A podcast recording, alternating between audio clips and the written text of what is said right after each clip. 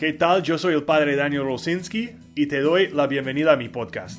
Aquí platicaremos los temas que todos nos preguntamos y los que buscamos respuesta. Espero que disfruten mucho todo lo que platicaremos aquí. Bienvenidos de nuevo, esto es La Santidad School.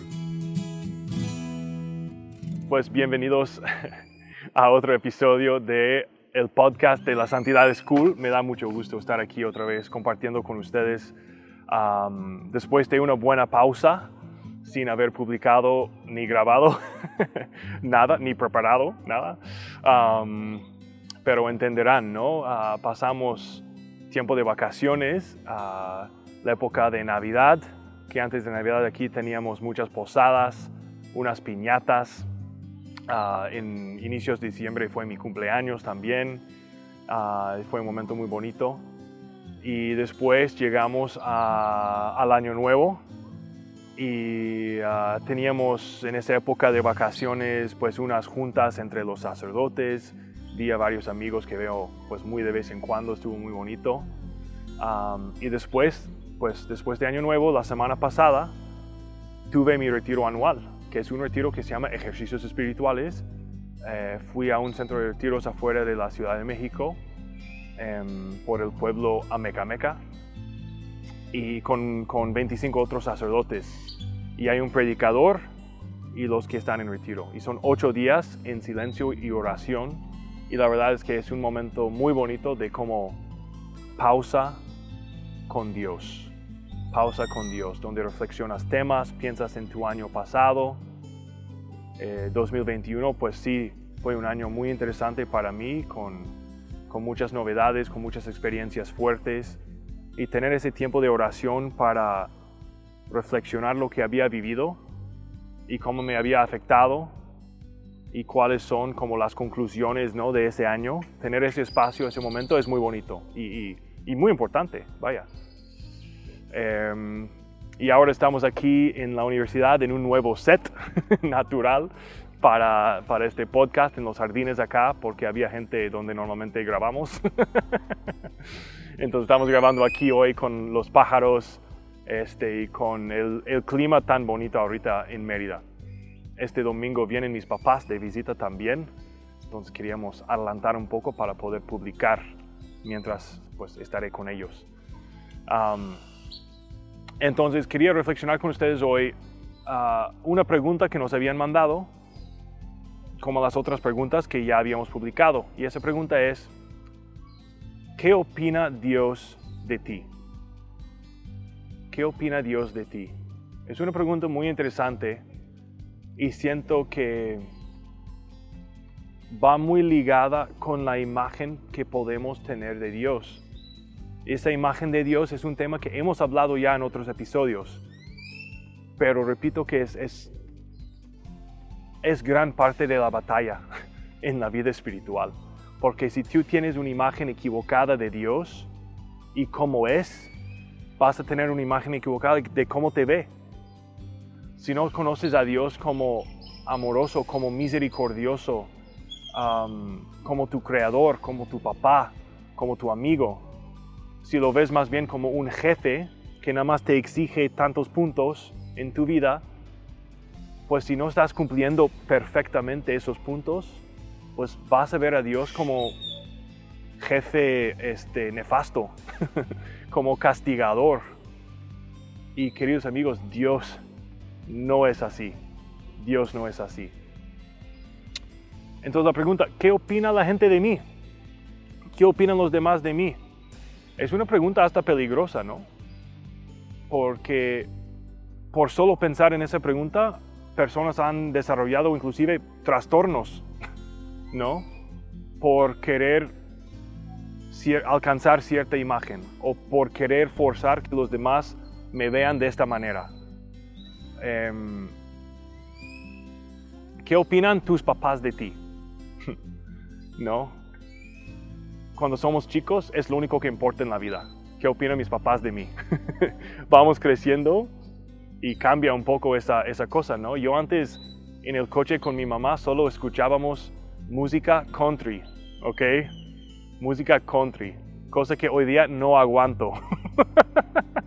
Pero cuando era chiquito, como soy el mayor de mi familia, eh, es, pues es lo único que yo sabía porque lo escuchaba, lo escuchaba mi mamá en el coche. Pero no me acuerdo en qué, en qué año terminando primaria, en, secundaria, me di cuenta que mis amigos no escucharon música country, escucharon rock y otras cosas. Y mi, mi mundo cambió completamente. Y dije, ah, ya no quiero escuchar country porque no es lo que escuchan mis amigos. ¿no? ¿Qué van a pensar mis amigos de mí si saben que solo escucho música country y no sé nada de nada fuera de este mundo?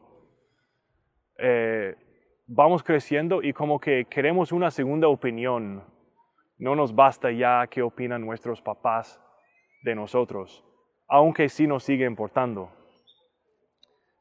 pero la imagen que queremos comunicar y transmitir luego es que, qué van a opinar mis amigos de mí. ¿Qué van a opinar de mí mis seguidores de, no sé qué red social? ¿Qué van a opinar de mí? y podemos terminar haciendo cosas inclusive que no nos gustan, pero de repente nos importan porque me importa qué opinan de mí. Y puedes terminar siendo una persona que, que no eres tú siguiendo ese camino. Y la pregunta que estamos respondiendo hoy es la más importante y a veces la menos preguntada. ¿Qué opina Dios de ti? Dios te quiere ver feliz. Ah, Dios te quiere ver feliz ah, y Dios ve todos tus talentos. Dios también ve tus fracasos, tus errores, pero también ve oportunidad. Siempre ve una salida. Si quieres una situación sin salida, basta pensar en Cristo crucificado. Cristo crucificado. Lo bajaron de la cruz ya muerto y lo enterraron.